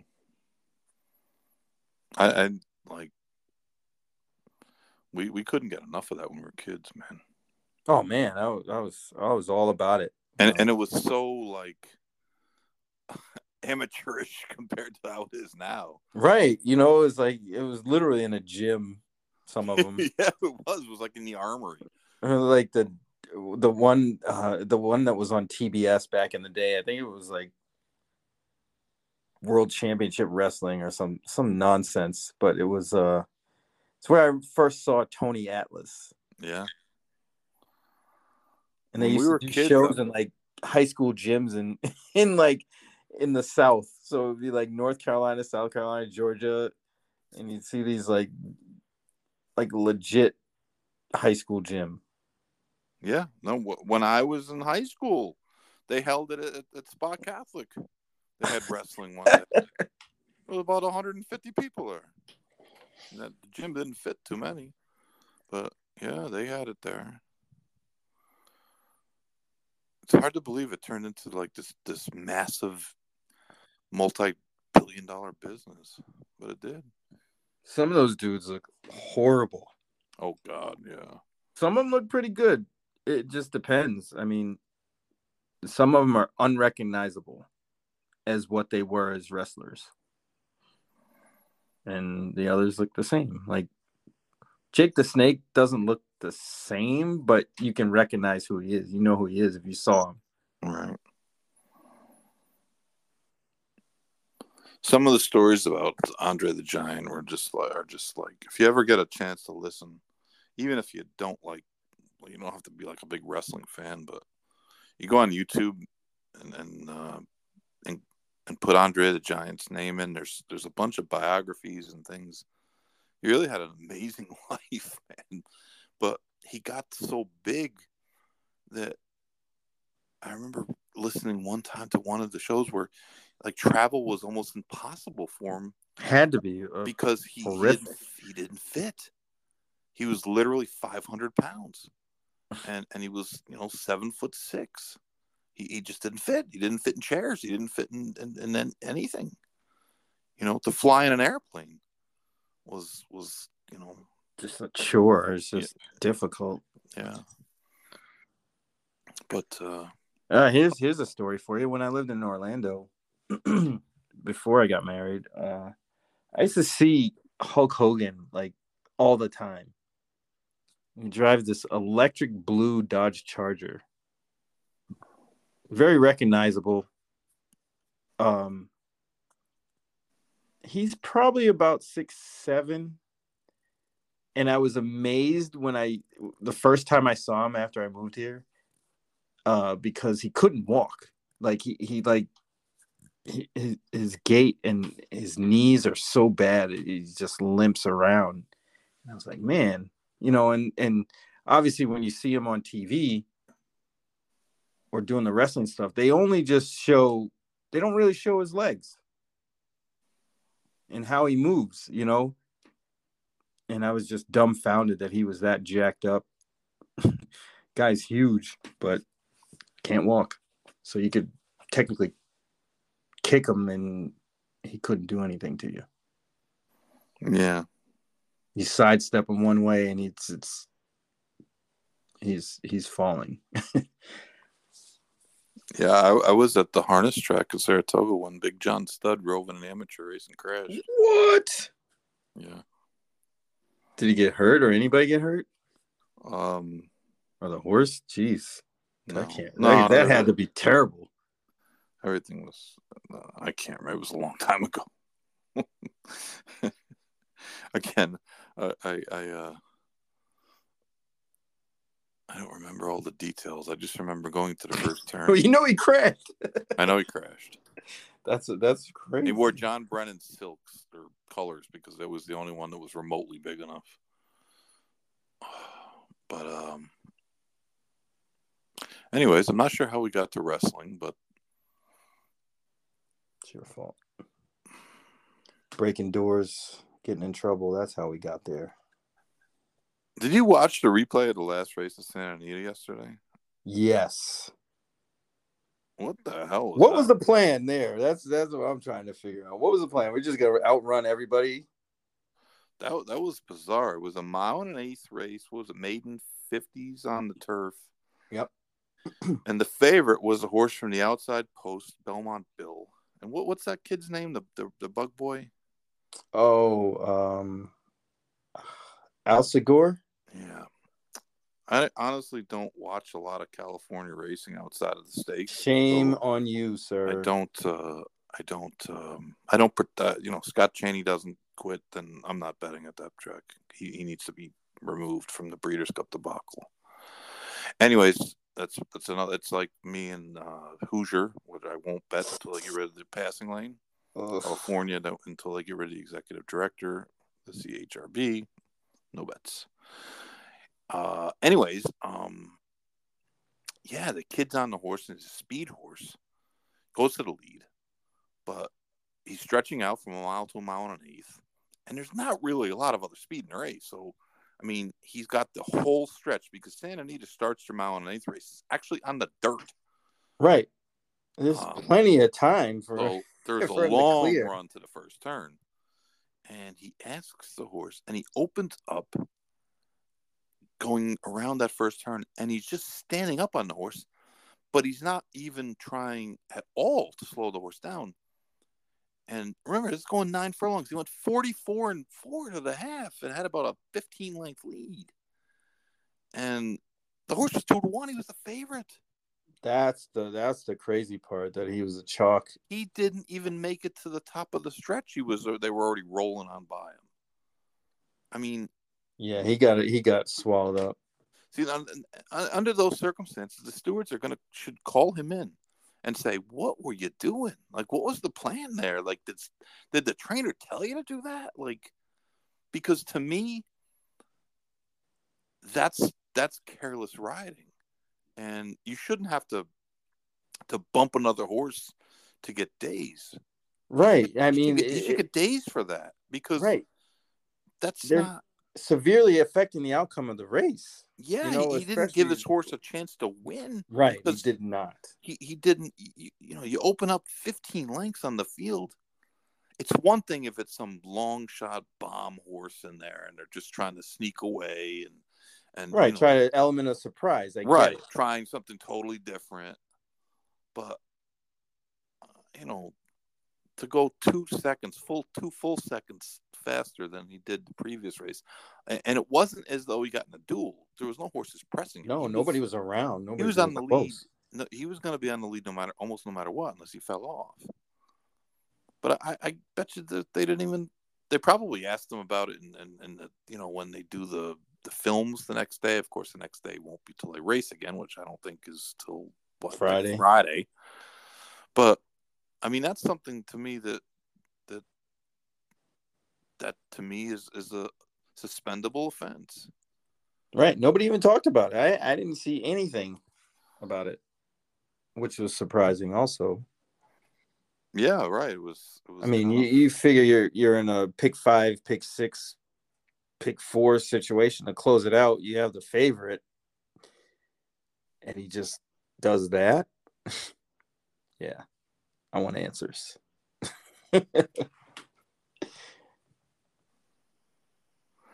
Yeah, I'm not. I'm not trying to pick on the kid, but I mean that's just no, I mean, Like people are it's just- bet people are betting money on this stuff, and and when you open up twenty down the backside and, and, and go forty four and four to the half uncontested in a mile and an eighth race on the turf, I mean you're not. Are you really giving your horse the best chance? Are are really trying to even win? I mean, it doesn't seem like that's that's right. It would be one thing if the horse ran off on him. You know, yeah, right. He was standing straight up he, like he didn't even make any attempt to slow the horse down. right None. with a loop in the reins. I don't know. Just uh, yeah, just it was thought- bizarre. That was really, really bizarre. I, I just thought it was kind of I'd be pissed off if I had the eleven in the pick four or pick five or something. especially if that was the only if the you know Right. Like, Were you you single to that horse? I mean, he, he was singleable too. Like, like you said, he had a he had a distinct pace advantage, and I don't know why they did that. I mean, he was getting to the lead no matter what. Probably could have went wire to wire and won easily, or fairly easily.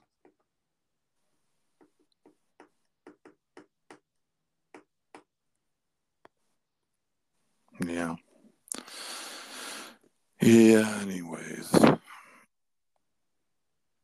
anyways I guess Wagon Wheel's gonna make it into the Oaks because Yeah, and out. and um, my boy Jace's Road, who's a sprinter, um, but should bring some pace. that's good you know Jace's Road I actually have a, a title for him for this this year Yeah, he's a sacrificial lamb. uh, he's gonna be the uh, I can't I'm not gonna say you gotta read it. If you want to Okay. read it it'll be on uh, going in circles digest.substack.com it'll be out maybe tomorrow. Wednesday. Prob- probably going to the harness track tomorrow so. Wednesday. uh, yeah wednesday by wednesday. We're gonna we're gonna put some uh, mr milkowski from timeform us got some some charts for us. We're gonna put up some handy Oh, pace charts so you can look at the preps and and uh, see what you see. I'm gonna try to provide you with some information and uh, a little bit of entertainment. Um, yeah, Wednesday I think is is probably a a fair day. Plus, I I don't like doing I don't like putting things out um, the same day as we put the podcast out because right. It gets lost in the shuffle. well it, it'll people people see two things you know and they'll think it's one or the other so i try to separate them out a little bit but um yeah man that that's it's we pick up new subscribers to every week That's good, right? without fail yeah every once in a while someone unsubscribes Huh? I want to send them like a like a A gift basket? no. I want to send them like an email that like you know, sticks your tongue out them like you know My condolences. like go away, man. You're unsubscribing to a free thing that you might get once a week. I always wonder why someone would do that because it's not like we bomb them. We we don't send spam. It's send- probably personal. Yeah, I was thinking that maybe maybe I insulted the guy's horse or something. I, I know it could have been from either one of us too. What? A, yeah, exactly. I- the best is when people say, "Can you tell Barry?" No, I cannot tell Barry. I cannot tell Barry anything. You you have a beef with Barry, then call Barry. That's right. Remember the guy, the guy who kept kept texting me or emailing me. I'm like, dude, I, he's a grown man. we we do a show. We're friends, you know. But like, if you have a beef with him, you should contact him directly. I am not the the the beef You know- master. You're You not know, the I- beef conductor. No, I'm not the beef man. I'm not the beef agent. if you have a beef, whether he he's right or wrong, or uh, it doesn't matter. I, I don't care. I don't care about you, your feelings, or anything. If you have a beef with Barry, then take it with Barry. If you have Right. beef with me, then then we can have we can, we can discuss it right here. But but like you know, th- it's happened like three different times. My bad. Well, he's not answering. Oh, well, that that should say enough right there. You know, if he's not answering, well, then then let it go. Yeah. That dude was yeah, he like let it go for like a month and then came back. Yeah. Then he came back, and, and Bro. I finally had to say, listen, man, if you email me one more time, I'll punch you in the face. that there's going to be consequences. I just don't, you know, like I've been respectful. I I- even sent him a message. Remember, for Yeah, said, I you do. send me? I said, you know what? I will. I'll send you. I'll forward you this message to him, and then once I do that, then then I'm no longer involved. All bets are off. You Yeah. get what you get. Right. I'm not. I'm not Henry freaking Kissinger, bro. I'm not. I'm not. I'm not going to start doing peace plans. You're, I don't care. Have a war. a have a war. Have a war. You're a diplomat. No, I'm not. I'm not a diplomat at all. Matter of fact, there's a really good show on Netflix, The Diplomat. Yeah? Yeah, I watched the whole stupid thing yesterday. Like the whole series? Yeah. Oh, there's only eight. There's eight. Oh, only- oh, so it's new. It's kind of new. Yeah. Oh, it's brand new. Out You like gotta watch that the show. Barry, man. Barry. I gotta shut the show Barry. Yeah, on HBO. It's good. It's about the assassin. It's, it's, it's really good. Was he a sniper? Yes. Oh, well, there you go. Is it about you? Is it? A, is it a biography? I wish it was, but my life isn't that interesting. well, you know what they say, based on a true story. Yeah, loosely. Yeah. I always love when they. I always love when people say, "Well, it didn't happen that way, dude." It didn't say this is is a uh, a documentary. It said it's, it's a right. It's not supposed to be factual. story. It took Right. some things and twisted it around and made it interesting because a lot of times the actual story isn't that. So you mean to tell me that Let It Ride didn't really happen? Now I'm upset No, that, that was a, that was that actually did happen. That, that was real. every day on Twitter, on horse racing Twitter. Yeah. Nothing really erupted today. It was kind of a quiet day on horse racing Twitter. Uh, it started off a little rocky. You know, Swift and Shoe broke up Yeah, but that's kind of for about 20 minutes. at, then- at this point. It's just kind of contrived, yeah, unless there's a video of them actually fighting. throwing, throwing punches. Uh, It's it's No way. CJ Johnson will not let that happen. big owner CJ Johnson. You have to Giant, the biggest. yes, but um, no, it's kind of a quiet. Well, Finger Lakes opened. Paco was was carving them up at Parx. I'm gonna start a business with Paco after he retires. Yeah, what kind of business? Paco's Tacos. Hmm. Paco's Tacos. Have a look, a picture of Paco with with like a chef's hat on. That'll be our. That'll be our uh, our logo.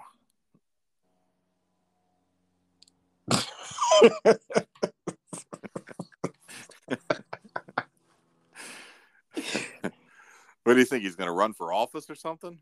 I thought he was. I legit thought he was going to do that. Oh man. Well, we've reached our time limit. Even though we Clearly, don't if we're one. talking about Paco's tacos, yeah. yeah, we talked about professional. we talked about professional wrestling and uh, Paco's tacos and Twitter beefs me being uh, the the middle the middleman between you and some racist dudes and. Uh, but we are going to have a, a show next week. We're going to have a regular show on Monday, and then we're going to have some sort of Derby Oaks kind of deal. Some sort. I'm not exactly sure who, what, where, when, or why, but it will happen. So even if it's just me coming on and reading off like four minutes of, of uh, selections for the people in the back. But uh, no, honestly, we, we will do a, a show next week. I don't know what day, what time, but it'll get done. It'll get done. And it'll get done before like post time. And strong takes will be given. And Yeah. Tell him. Tell him why you're mad, son. potentially giveaways of some sort of something. I don't know what.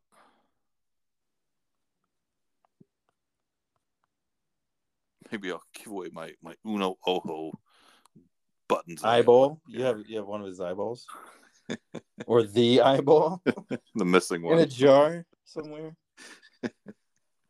Yeah, it's hidden with it, the rest of his talent. Oof.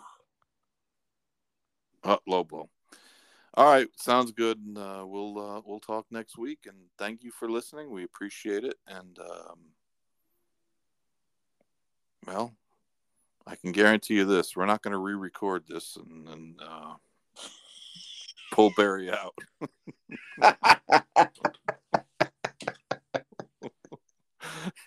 uh, we'll tell you the story some point. It's a little. Uh, I don't want to say anything right now. I'm liable. I'm liable to call some people names. yeah, if you ever see me at a track, ask us. Yeah. I mean, it's really funny. Like we're not It's upset. It's just the the level of pettiness and it, it- it's it's like I used to say that horse racing was, was like advanced high school, you know. But honestly, it, it's it's devolved into like fifth grade. Third grade. Oh boy. All right, we'll uh, we'll talk to you next week. Bye.